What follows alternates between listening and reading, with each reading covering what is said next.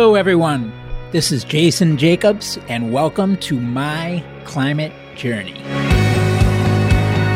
This show follows my journey to interview a wide range of guests to better understand and make sense of the formidable problem of climate change and try to figure out how people like you and I can help.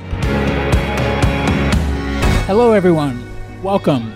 Today's guest is Bob Mumgaard, the CEO and co founder of Commonwealth Fusion Systems. I really enjoyed this chat with Bob. We covered a number of topics, including what drew him to working on fusion technology in the first place, its implications for the world if it's successful, how that ties into the climate fight, Commonwealth Fusion Systems approach, where they are today and what's coming next in that phased plan, and what advice he has for anyone and everyone out there who wants fusion to exist in terms of how they can be most helpful. I found Bob to be a straight shooter, a nice guy, and as sharp as they come. Bob Mumgaard, welcome to the show. Glad to be here. I'm glad to have you. And also, it should be said that I'm still early in my climate journey. I'm, I'm like five months in, but you were literally one of the first, count them on one hand, people that I reached out to when I was trying to get smart about this whole side of the world. I didn't have an intro or anything like that. And you're a pretty important guy. And to my shock, you took the meeting. You know, it's a testament to LinkedIn. You know, I looked you up and I was like, okay, this guy's a serious guy. And I have a general policy of always take the meeting. You never know, right? And I'm glad it worked out. Oh, you looked and you said, I'm trying to be the first company to make Fusion work. And Jason is a longtime fitness app entrepreneur. So I bet he could add a ton of value for me. Hey, I we've had a lot of different people come by. Fusion Company, you get all sorts of different people, and sometimes it's, it's total bust, but it's always entertaining, and sometimes it, it really makes a gym, so it's good.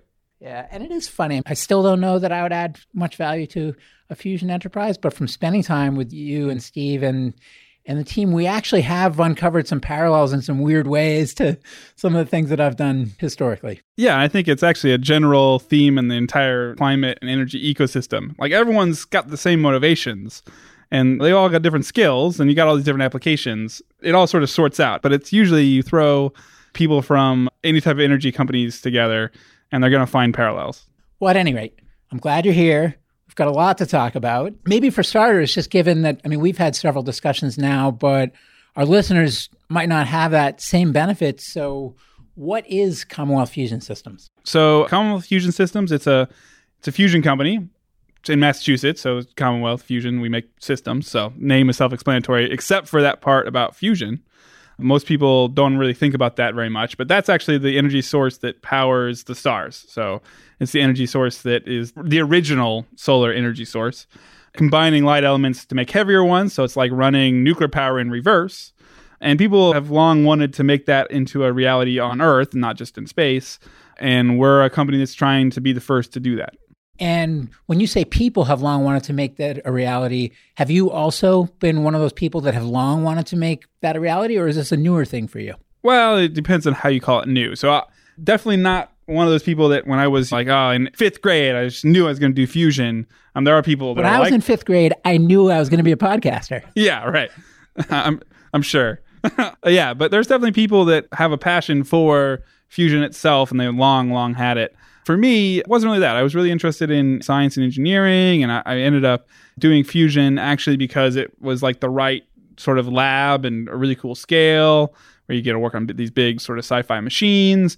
But as that was happening, climate problem was becoming more and more apparent. When was this, Bob? This was 2008. Okay. I was working in fusion, basically like 2008 clean tech rise, right? And at that time, fusion was not ready to be a part of that conversation. But it really raised the profile in my mind of how important it was to contribute to the climate solution. I was doing a PhD, so we finished that. And that whole time, we were building a team and looking for the right opportunity to take fusion to the next level to actually put it into the climate conversation. We found how to do that eventually, and that's what we're doing now. So, when you were first looking at fusion, it was actually climate change that led you to sink your teeth in further? Is that? I was doing it because it was cool tech, cool science, but it was climate change that really led to getting really deep into it and trying to organize people and resources and then technical plan to accelerate it. What is it about climate change and or what is it about fusion that led you to believe that fusion would be a big potential part of the climate change solution. Yeah, to me, the climate problem, the thing that scares me is the scale. So if you look at the climate and you look at what we've done to date to it, 400 parts per million, and you run that. I think even higher. Yeah. Uh, oh, man. And if you run that back in time, what you see is like energy is the largest market that humanity has ever built that's grown the fastest. And it goes back hundreds of years, but really exponential in the last 50. And it's responsible for all the good stuff that the world's had. So you've got this thing that's like doing really good stuff. It's pulling people out of poverty, it's giving people access to quality of life. But at the same time, it's got this sort of trade off, this nice edge that it's ruining the atmosphere and it's endangering everyone in the world over the next 50 years. But that's only if you don't believe that that's a bunch of bunk, right? yeah. Well, as a scientist, PhD, that's one of the first things they teach you is the scientific method. And traces are pretty straightforward that's happening and it's happening faster and it's unpredictable. And that's really scary. I heard recently that there's 97% scientific consensus on the fact that what you just said that that we have a carbon problem and that it is man-made and that we're on a path of climate really bad stuff. Yeah. If we stay on the course we're on. So that's the climate piece. Now talk to me about the fusion piece. Right. And so if you look at how big both sides of that coin are. So one, how big the opportunity has been that energy has given the world and at how big the problem it's created. It means you got to go and find a big solution. The idea that you're going to do a small solution to that is pretty hard to fathom, right? Like it's not going to be some incremental adjustment to our system.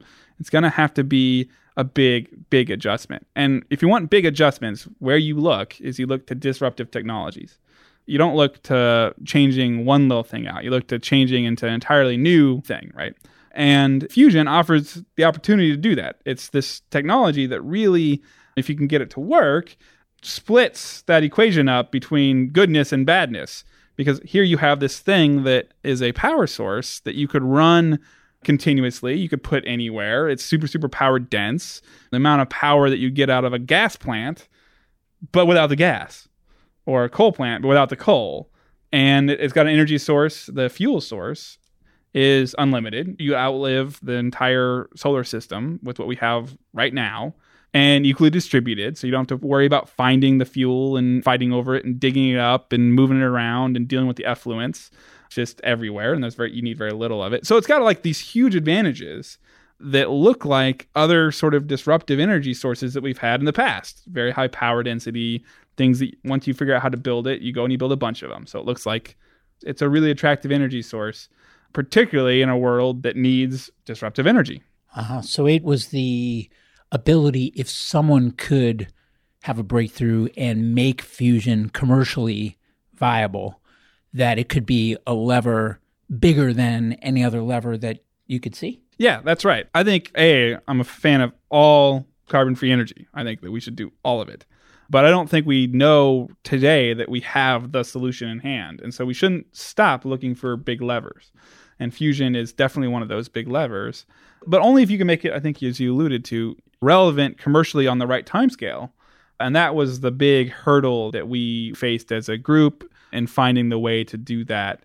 And we happened to, you know, after a long time of looking, find what we thought was a really, really good way to accelerate it. So when we say big lever, I guess, just help quantify that to the extent that you can. So energy is like 60% of total emissions. So in the success scenario for fusion, how big of a dent could it actually make on the problem? Right. So like if you look at maybe run it back historic, right? And ask yourself the question, what has made the biggest dents on energy in the history of humanity, right? Okay, well, France, they took their entire electricity market from what was essentially coal and gas to nuclear power. Their 80% of their energy comes from nuclear power today. And they did that in about 15 years.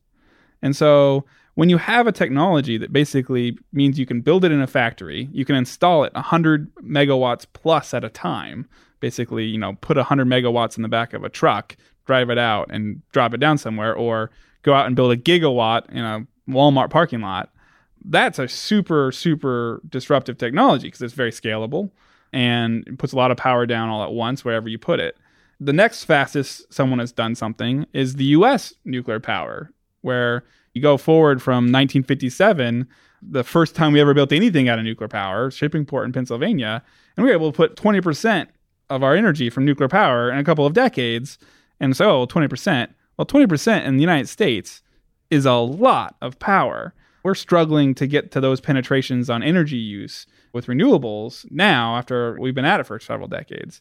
And so for fusion, it looks a lot like that nuclear power in terms of its deployability, or gas, which is doing it today in terms of deployability, which makes it really attractive. So does that mean upon success you could think of it as maybe taking a large chunk of that 60 or would it get beyond the 60 potentially? Yeah, upon success because it's a carbon-free dispatchable firm heat source, it means that you could use it to generate electricity. That's what everyone usually thinks of.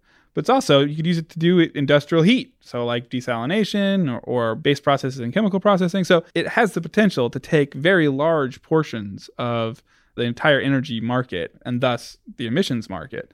And I think as you look at strategies that people are doing to combat emissions, you see that uh, most of those strategies rely on shifting processes into the energy market. So shifting things, and particularly into electricity. So how do you take something that is say like steel making, and instead of using the existing ways to do it, how do you use electricity to make steel, which shifts the problem from the steel factory to the power plant that produces electricity. So in a world that's doing that, fusion has the any energy source that looks like fusion has the potential to take a big chunk of it particularly where it's not bounded by geography or access to resources, as opposed to like we can only install so many more dams before we run out of places to put dams, and we can only take so much more space before we run out of places to put turbines and solar plants. So before we get into timelines and scientific risk and economic risk, if we're just looking at its potential, how does it compare to something like nuclear, for example? And I mean, I should caveat with I suspect that a bunch of our listeners are like I was before I became an expert. No, I'm, I'm far from an expert still, but I know a little bit more than I did five months ago when I started. But but I think to many people, fission and fusion are interchangeable. But as somebody working in the field, I know that you would say that that's actually not true at all. So what are the biggest differences? Oh yeah, it's basically exactly opposite. So in a nuclear power plant, you load it up with a bunch of heavy metals that you got to go find, which are uranium. You then split those atoms to smaller atoms, and in the process, release energy. But then you're left with these smaller atoms that are unstable, and they sit there. And that's that's nuclear waste. And you do that in a way that is a chain reaction, where if you don't control it right, it either pitters out, but doesn't actually shut off very fast, so it can melt down. Or if you don't control the other direction, it runs away and it's a bomb. And that stuff that you make and put in your reactor, you got to keep track of for 100 million years, or not quite 100, but for a very, very long time for the waste side. And for the fuel side, you got to keep track of it because if someone diverts it, they can make a bomb out of it. So, like, that's nuclear power in a, a nutshell. I think nuclear power needs to be on the table, needs to be part of this conversation because the upside is you make a lot, a lot of carbon free electricity, and it's a technology we know how to make today. But wait, so that's the upside. What's the downside of nuclear? One downside is that it's a technology people don't understand. It has there's a fear factor to it. And that means that we can't deploy it. If you were to say, is there a technical reason we're not deploying nuclear power today? There's not a technical reason. There's economic reasons in some places. But it's definitely a technology that, from a technology standpoint, makes carbon free electricity with very low impact on the environment and on human health. There's all sorts of studies that show that. So, is most of the downside then on the fission side due to misinformation and misunderstandings, or are there true downsides? There's definitely true downsides. And I think the downsides, the difference between the downside in nuclear power versus the downside in carbon, is the downsides in nuclear power are very acute. And they happen to a small number of people in a very scary way all at once like a Fukushima or Chernobyl. Whereas the downsides of carbon is like very, very dispersed. It happens to everybody and it happens slowly. It affects a whole lot more people. People have a very nonlinear response to risk, right? We, just as a species, don't handle chronic risk that well, but we're pretty good at making sure that we don't get eaten by the lion. Before we switch gears and talk about fusion, I think I heard you say that you believe that fission should be proliferating is not the right word, but being deployed as much as possible. Well, certainly we shouldn't be shutting down plants that are safe today and producing carbon free electricity.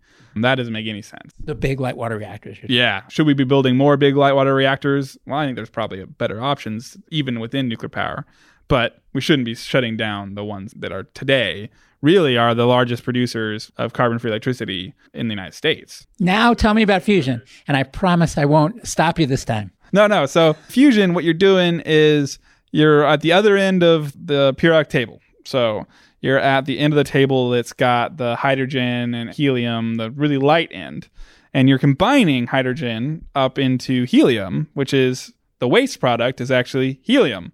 It's the most stable, safest element in the universe. And the fuel is not these heavy things you gotta go find. It's it's isotopes of hydrogen that are in the oceans and water and, and everywhere. And there's no chain reaction. So like you don't have the ability for this thing to go uncontrolled because it's like fueling your automobile. If you shut off the fuel source, it shuts down. So safer and less waste? Yeah. So the actual output of the fuel cycle is the waste is helium. So in that case, it's like not even like I don't even know how you qualify helium as a waste. The other part of it too on the safer is there's no meltdown, right? You don't have a system that you can't shut off. So Fukushima, you can't shut it down. It's got to keep putting water in. It's inherent to those systems. And in fusion, if you want to shut it down, all you got to do is blow on it. I mean, literally in a fusion system, a single breath of air is enough to shut it down. Dead stop. It's like a birthday cake. Yeah, exactly. It's like, well, it's like a birthday cake, but at 100 million degrees inside a vacuum that's all super fragile. And if you let in any leak, you won't be able to get the 100 million degrees anymore. Maybe not quite like a birthday cake. Yeah, I mean, you look at it, it kind of has a glow. But yeah, so those are really great. Can't make a bomb out of it, so you don't have to worry about people taking the stuff and make a bomb out of it. But at the same time, it's got the power density of nuclear power. So similar energy density from one to the other. Yeah, and if you think about energy density it's like imagine we're sitting here, we're, we're talking, right? And we're in this building. It's full of materials. We're wearing clothes. I, I assure everybody. There's no video, so you can't actually prove that, Bob. Right. We got here in a vehicle, and like we're using all this energy in our life, right? And if I were to add up all the energy that I'm going to use in my life, let's assume I'm going to live to my actuarial age, the amount of fusion fuel that I would need is like the size of an Nalgene bottle. Can you imagine you go through your entire life and your material impact on the world from energy is something you can carry with you. And you compare that to coal. My entire impact on the world on coal, my portion of coal, if I got all my energy from coal, which we live in New England, got nuclear power, so we don't, and gas and the renewables. If I were to get it all from coal, you're talking about dump trucks after dump trucks after dump trucks. You're talking 200 million times more stuff than if I got it from fusion. So that's a much different way to think about energy. Just like renewables was a very different way to think about energy than oil and gas and coal. This idea that you build something and you collect what nature gives you. In fusion, it's you build something and you don't have to collect what nature gives you. You just build it. It's show up, build the plant, and it's effectively powers cities from almost nothing. Well, one of the knocks that I heard on fission, at least here in the US, is that it requires these big construction projects, and that for whatever reason, the US used to be able to build big stuff, and now we suck at it. So I guess one, do you agree with that statement? And then two, does that apply in the fusion world as well? First, yeah, I think that statement is empirically backed up. We've gotten worse in the United States at building big things. And in some ways, the economies of scale were so acute in nuclear power they wanted to go to really big systems and those are systems that we could build in the 70s 60s and manage all that. And for some reason people debate this and i'm not really an expert in that debate. I watch the debate and i say oh yeah there's a debate there uh, why we can't build those things anymore. Other countries can. But one of the things that we've gotten really good at is building very, very high value, sort of medium scale things. So if you're going to build jet turbines, the United States is a great place to build it, or airplanes, or. Is the distinctions stuff that can be built in a factory versus on site? Yeah, that's right. That, like, in a controlled environment, we can do amazing things. I mean, if you go and you watch how uh, even like go to the Gigafactory or, or Tesla and see them put stuff together, or, or SpaceX and or GE or, or Boeing, and like, oh, you know, we're still pretty good at this And so if you can make power systems, any power system, more like that, you've got a really good shot because now you can control the costs, you can control the timelines, you can make instead of economies of scale, how big can you make a single thing? You can do economies of multiples. How fast can you learn from making many? And that's been a proven way to make better and better stuff. You use example of wind, like wind has benefited from economies of multiples. And so in nuclear power, they want to do that by making the reactors smaller, small modular reactors, advanced reactors. And in fusion, our play particularly is a similar idea. It's like what can you do to make fusion smaller, both because of the economies that come with that, but also because of the speed that comes with that. If you want to develop something, what you really want to do is you want to figure out how to break it into smaller parts, go super, super fast, iterating on those small parts. And, and preferably make the whole thing as small as possible so you can go as fast as possible so you can learn very quickly. Learn from your mistakes. Ideas that we see out of basically out of software and computers but now being applied to hardware. So does that mean that as you look at deploying fusion commercially in the years and decades to come that you would maybe start in a small niche market and then work your way into the crown jewel down the road? Or how do you think about going to market? And also, how does that compare to, is that different competitor by competitor if you look at the landscape of people that are working on fusion technology? You know, I'll answer the first part. So I think, yeah, you apply the same things that we've really learned and basically institutionalized out of tech, which is you find beachhead markets. You try to keep the scale small enough to be nimble and fast and learn you attack those beachhead markets, you win them, and then you redeploy into bigger and bigger markets, learning as you go. You don't go and say, "Oh, I want the big Kahuna and one shot on goal, and we're going to go and build a giant, giant thing that's going to cost billions of dollars." And if it turns out to be a dud, we've lost not just the company, but maybe the entire technology. People don't do that anymore, and I think rightfully so. And the way that we attack the world is to think about how to break fusion into as controllable problems as possible and then retire the risk, the technical risk there, the understanding as fast as possible, and integrate that up, and then find the first place to build a fusion system where it can provide some value, and then go from there. Have you gotten to that step yet, or does that come later? It comes later. So we're right now the philosophy we're using is that philosophy where we're focusing on how to make fusion much smaller by using very strong magnets. And those magnets are things that we can build very quickly and we can test very quickly with low consequence and learn and then make those magnets better and better and better. Then we put those magnets into the smallest fusion system we could ever make and learn what fusion looks like when it makes more power than in, which has never happened on Earth, right? Stars, they make more power than it took to start them. But on Earth, we've no one has ever made a fusion reaction that makes more power than it takes to start. What's the? It's not acronym. It's like a letter. That's uh, Q. Q. yeah, it. gain. Actually, if you're like an audiophile, right? Like, is it greater than one that it needs? Q greater than one. Yeah, no oh, one's done wow. that. Wow, I remember this was like a few months ago. I was looking at that, but no one's done that. And so our goal is to do that fast as possible, as small as possible, by using this magnet technology and this technology approach. Really, mindset, right? It's a mindset that you'd see at a software development project but applied to hardware, which we're not the first to do. We didn't invent that, but it's a way to develop companies and hardware that seen some success, particularly in the United States. Uh-huh. So there's kind of a prove the science out piece first, and then there's a make sure you can build it and what the economics look like, and then is the next step then figure out what market to start in. Yep, exactly. Where's the biggest risk in the whole system? Do that as fast and small as possible. Solve that risk and then march on to the next biggest risk. And eventually you retired a whole bunch of risks. And people can look at it and say, like, oh, yeah, they've done something. They've created a bunch of value here, things that people have never done before. If you look at like SpaceX, right? So SpaceX wants to go to Mars and they could build a giant, giant rocket. You could argue that today, maybe they could get enough money to go build a giant rocket, go to Mars. But they didn't start that way. Like, they didn't start out building a giant rocket. They started out building a rocket engine because the risk was could a private company build a rocket engine? And no private company had ever done that. They built the engine, they showed it worked. The next risk was well, could a private company organize themselves and to be able to build a rocket? And they didn't build a giant rocket, they built a small rocket. A rocket no one even remembers today. And they blew it up three times. But every time they did it, they did it very fast and they learned and eventually it worked and the next step was build a bigger rocket. And now, of course, they're building bigger and bigger rockets. So that looks like what we're trying to do But in our case, it's not rockets, it's build magnets and then build a fusion system as small as possible and then build a bigger fusion system that makes a bigger market and then find the right market to attack and go and win that market and, and onward. But no company or team thus far has ever made it past that phase one science risk, correct? Right. And that's one of the keys to our approach is fusion is like a testament to the government research R&D going all the way back to the Cold War where we've had these research programs in the United States and the UK and Europe and Japan and, and all over that have really done a methodical job at compiling the science.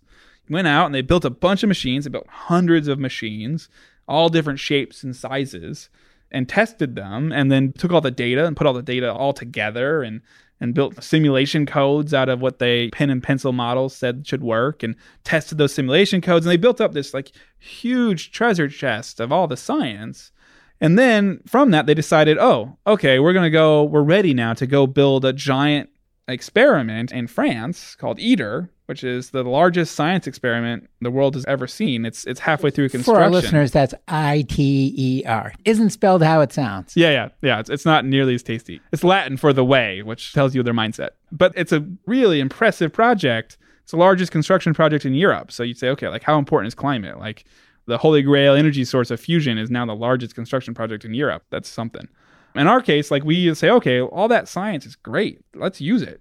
Let's take it and let's couple it to innovative models on how you innovate, we're just talking about, and couple it to some new technologies and the magnet and and don't throw the baby out with the bathwater. Take that science and take that next step from as high up on the staircase as possible. And that's really what our approach is. In many ways, you can look and say, well, no one's ever done it before, but that doesn't mean it's not going to happen. And if you go and you look at like flight, it wasn't that like Wilbur and, and Orville Wright were out in Kitty Hawk, North Carolina, and came from nothing. There was a huge community of people that were building gliders and that were doing aerodynamic experiments and publishing letters to each other. And Wilbur and, and Orville took that and said, oh, this is maybe only one step removed from useful. And instead of throwing it all out, they put an engine on it, they rode it like a bicycle and that's Kitty Hawk. Similar to to how we're trying to do things. Uh-huh. And what would you say to the skeptics out there? It, it seems to me that the people that are closest to it are I guess one could call it a religion, right? There's a fervor to to the people that are working on this problem that are convinced that we're right on the cusp. And I think the outsiders, especially maybe some of your fission counterparts would say, yeah, that's how they've been. We're 10 years away and we'll be 10 years away 300 years from now.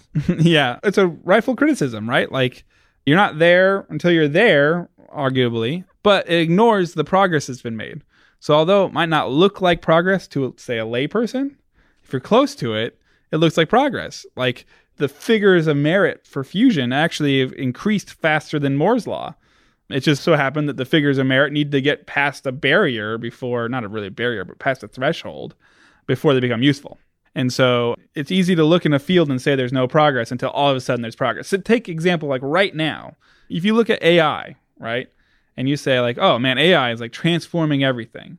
Well, the actual algorithms and things in AI, that whole field goes back 40 years. I mean, it goes back to like down the street from where we're talking to the labs in the 50s and 60s at MIT, where neural networks were worked on. And most of the approaches that we take today were there. And like they systematically built up that intellectual foundation.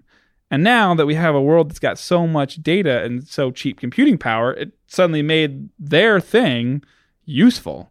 So it looks like it just showed up out of nowhere, but it didn't. Technologies don't just show up out of nowhere. They systematically de risk themselves and eventually find the last piece that opens a useful market.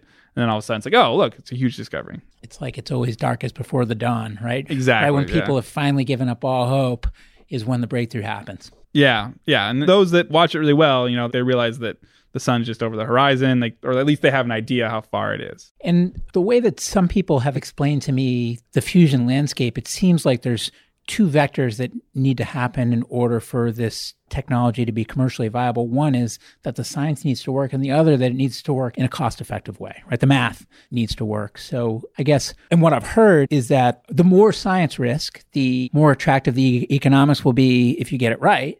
And the less science risk, the worse the economics will be when you get it right. And that if you look at the different competitors who are vying to tackle this, some are positioned with high science risk and great economics if it works, and others are the opposite. So, do you look at the market the same way? Yeah, I think that it's a good observation. Basically, the observation here is that in a world full of uncertainty, the top end looks great, right? If you are a long way from your goal, your extrapolations can be super, super optimistic.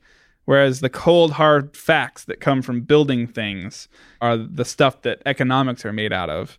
And the closer and closer you get to knowing what you need to build, the more and more your economics look realistic.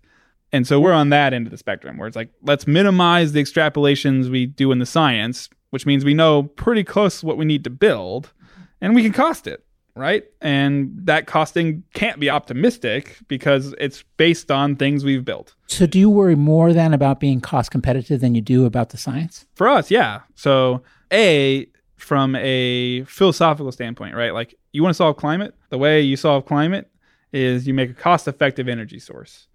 Uh, the rapidly deployable anywhere in the world, cost-effective energy source. That's how you solve climate. And that cost-effectiveness, that's something luckily that oftentimes can be within your control, particularly when you have a really, really high power density system because you can control how much material you need to build it and how fancy the material is and where you put the material. You have to engineer cost competitiveness into the system, which is a lot different than like a fuel, right? If you have a system that needs a fuel, like the cost of the fuel is is set by other things outside your control, and that's your irreducible cost. And so we spend a lot of time really early in our, our process thinking, okay, like how does this look if you need to make 10,000 of these? Which of these components is going to be able to be cheap in the future? Which of these components is never going to be cheap? When we design things, that's where our head is in order to make sure that we're cost competitive. And of course, cost competitive depends on compared to what, right? For example, if I were building in home geothermal, as an example, I might be more cost competitive in a market that is competing with oil than one that's competing with natural gas. Oh, yeah. Or if you take like extremes, you go to northern Norway and what does cost competitive look like in northern Norway? A, well, there's no solar, right? The sun sets for long periods of time. But the actual cost competitive technology up there is hydro. You're going to get like two cents a kilowatt hour of hydro, like all day long in northern Norway. But you go to Singapore. So Singapore's on the equator. Turns out you can't put solar panels in Singapore because it's cloudy most of the days, and Singapore's too small and it's too dense and it takes too much power. You can't put wind because there's no wind on the tropics. So they use gas. It's an island. They're paying 18 cents a kilowatt hour. And so here you've got two extremes with a factor of nine in what the cost of electricity is. And so that's true geographically. It's true time of day in a place like California with even just the modest solar penetration in the total energy market that California has. And so at the end of the day, energy, right, is a spot market. It's where you're using it, when you're using it, and what else are the viable alternatives. And so gives a lot of opportunity for beachhead markets for lowering the cost as you learn, things like that. And I know you said you're not there yet, but any early intuition about where that beachhead market might be for you? Uh, it's too early. I think, you know, for fusion, first we got to get the science right. Like if you don't get the science right, you don't have a technology you can even sell. And so science and engineering, we think we got the science now, but we actually have to show it. We have to demonstrate. We got to build stuff. When we talk about skeptics, the way that we find that you handle skeptics is not through talk, it's through actually building things. So, you know, come back, see what we build. A year later, see what we build. A year later, see what we build. And you could debate all day long early in SpaceX whether or not they were ever going to build the largest rocket.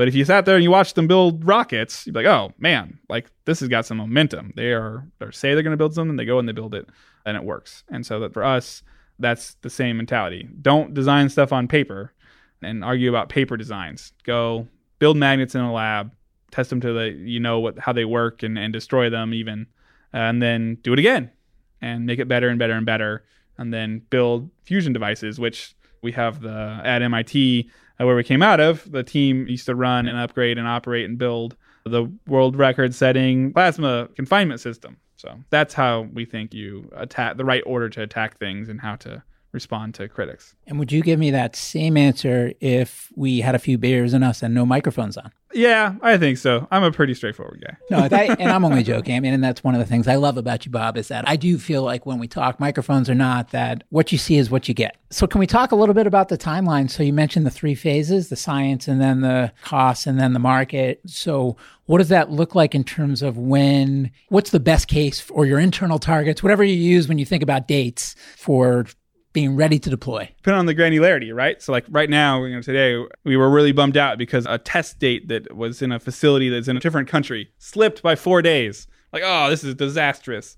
And it is for our program. It's like we care about a day, right? Like if you're in the climate world, like you should care about a day. Although it's a bit odd for some of the other fusion, say the government research programs that they can slip a day and they don't even notice.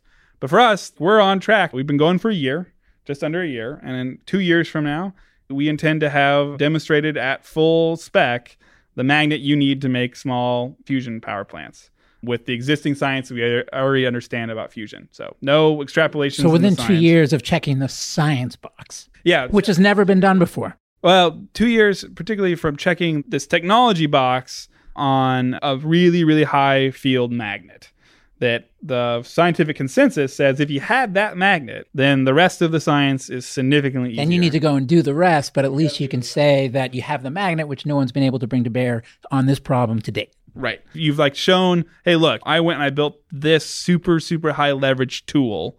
And it's so high leverage that it means that I don't have to rely on other things working out my way. I can be super, super conservative on everything else, not extrapolate, keep within the bounds the world has already seen, but apply this big new tool to it. And that's the magnet, and that's two years. Once we were there, then it becomes time to apply that tool. And that's to go build a machine that looks like the machines we've built before, just at very high magnetic field. That's at sufficiently high performance to make more power out than in. And we want to do that in a machine we call SPARC by 2025. So if you think about like in Kitty Hawk, the Wright brothers, right? They needed an engine, internal combustion engine. That's our magnet. And then they needed to put it on a glider that had already existed. That's Tokamaks, which is our style of fusion machine. And then you got to pull all that together at a sufficiently robust scale that you can look and say, you've got something. You got to remember, the Wright brothers flew for 12 seconds. They didn't fly across the Atlantic but it was a person on a machine flying for 12 seconds, controlled. That was enough to say flight has arrived. So our version of that we want to do by 2025. I love these corollaries, by the way. I mean, these are really helpful for framing, and it's clear that I'm speaking to someone who's well practiced at raising a lot of money. well, my passion is not raising money. That's my dispassion. But my passion is really history technology and how it can solve problems. Part of your graduate research, That's right? right. Yeah. Fellowships and studying that. And uh, I think that's a really important skill just in general to understand, you know, how the technologies we use every day first got from, oh, that's impossible. No one's ever going to do that. Or why would anyone even want to do that? To you know, absolutely required for modern living. And so then, if you hit that 2025 target, is there another phase that we didn't talk about yet? And what does that look like? Yeah, so after 2025 is really the first commercial deployment. So the 2025 system is all the pieces you need but you, are not yet putting yourself into the we must generate electricity every day out of this machine at a cost competitive point. We've released that pressure from that machine to show that we have all the science and engineering right and get the first look at the economics, but not actually, you know, promise to show up at a customer site with that machine in 2025. That's the next machine, which would be as quickly as possible after that. Got it. And so, I guess coming back around, since you mentioned at the beginning of this conversation that climate was really what pulled you into working on the fusion problem. So, I'm sure a bunch of our listeners have heard or read the IPCC report that talks about 12 years to act and our carbon budget and how far behind we are and how emissions rose last year and and things like that. And so, given the timelines that we're talking about, and that's upon the success scenario, right? And I mean, whenever you're doing anything that's breakthrough, oftentimes the success scenario ends up being optimistic. So, what makes you feel like this is even if this can have an impact, right? What makes you feel like it's a worthy pursuit given the timelines that we need anything to have an impact within? It's a scary thing, climate, right? And the fact that emissions continue to rise is one of the reasons that we need to do things like fusion. The idea that we have this solution in hand today, I think, is not true. And then you say, well, what if we don't have the solution? Oh, well, we need to do everything we can even if it might be back end loaded, to be able to recover as fast as possible from a climate catastrophe. So the IPCC is right. It needs to peak and then start to come back down as soon as possible. It also says it needs to go to zero carbon emission and it needs to go negative. And you look at the types of technologies we have to get to that level of deep decarbonization, we just don't have those technologies today. And even if the technologies on the drawing boards that we would need to be able to say like suck carbon out of the air to make the planet habitable, which in the IPCC scenarios, you actually do need to do something that goes negative carbon. And not just something, a lot. And oh, a by lot. the way, they don't know what it is or how we're going to do it. I know one thing it's going to take a lot of power and it's going to take things like fusion and energy sources that can go 24 hours a day at high power intensity to be able to do that. And so, from our timeline, if you look at the build out rate for nuclear power after they first got it to work in the US or France, and you were to apply that to our timeline, you meet or exceed the mid level IPCC reports, which says this is not something that's too late. This could be something that's super, super important. And if we're late, that's why every day counts. If we're late, it's not just our technology that could be hosed. If there's someone else doesn't step up to the plate, it means that the other people could be hosed. Lots of people could be hosed. So you don't want that situation. Our team has been given a unique opportunity, both from a technology standpoint, from a science standpoint, from the people that we've gathered around us, the financing standpoint, and uh, it'd be a real shame to waste that opportunity thinking that someone else is going to solve this big problem. Well, I'll tell you one thing I wholeheartedly agree with, which is just your perspective that even though you've been making a compelling case for why fusion should exist and we should all be rooting for it, you're also rooting for everything else, right? Where I think too often I'm seeing that people have religion around one solution being better than others and therefore it should exist instead of. And I just don't think we're in an instead of mode. Yeah, I don't think energy is an instead of mode. That you look, you say, okay, like in your energy breakdown, some fraction of it comes from oil, right? So, okay, oil, there's some fraction of those companies that are publicly traded companies. Those companies are all some of the biggest companies in the world. Like, this is a huge, huge market. Energy is the biggest market in the world. It's probably the biggest market humanity has ever created or ever will create the idea that like we need to think of it as zero sum, especially at the time when energy is at the root of existential crisis for the planet, it's not zero sum. If we have multiple ways to solve the carbon problem, we're doing great as a species. My last question for you, Bob, is just for anyone that's been listening that's still with us because we've been talking forever, but that's been persuaded that fusion should exist and now they're actively rooting for it. What should they do? How can they help? Yeah, it's uh, obviously like not everyone should go and become a plasma physicist. We need those, but we've got some. But there's lots of different ways to help. So, like, one, you know, if you're a great engineer and like to build stuff, come join us, right? Come out to Cambridge, see our stuff. Let's talk. We need great engineers, and not just in fusion, other energy technologies, but podcasters as well, or just engineers? Well, I was going to say, there's other skills, right? We've managed to put together what I think is a fantastic team of people that are not people you would usually see around fusion people that are great at communicating, people that are great at messaging. If you're going to build an entire new industry, you got to make sure you get that industry off on the right foot and make that so that people can understand what it is you're doing and value what you're doing and as part of the solution. So even skills that you would not think of as sci-fi, you know, hard skills that you would be applicable to the Bat Cave, which is one of the things where fusion shows up. Those skills are still absolutely required. Great. Well, I could easily keep peppering you with questions because I feel like there's a lot of ground that we haven't yet covered. But for sake of the sanity of our listeners, I think we should call it a day. But you've been a really good sport, a terrific guest, and Bob Mumgaard, thank you for coming on the show. Great to be here. Thanks for having me. Hey everyone, Jason here. Thanks again for joining me on my climate journey. If you'd like to learn more about the journey, you can visit us at myclimatejourney.com co. Note that is .co, not .com. Someday we'll get the .com, but right now, .co. You can also find me on Twitter at jjacobs22, where I would encourage you to share your feedback on the episode or suggestions for future guests you'd like to hear. And before I let you go, if you enjoyed the show, please share an episode with a friend or consider leaving a review on iTunes. The lawyers made me say that. Thank you.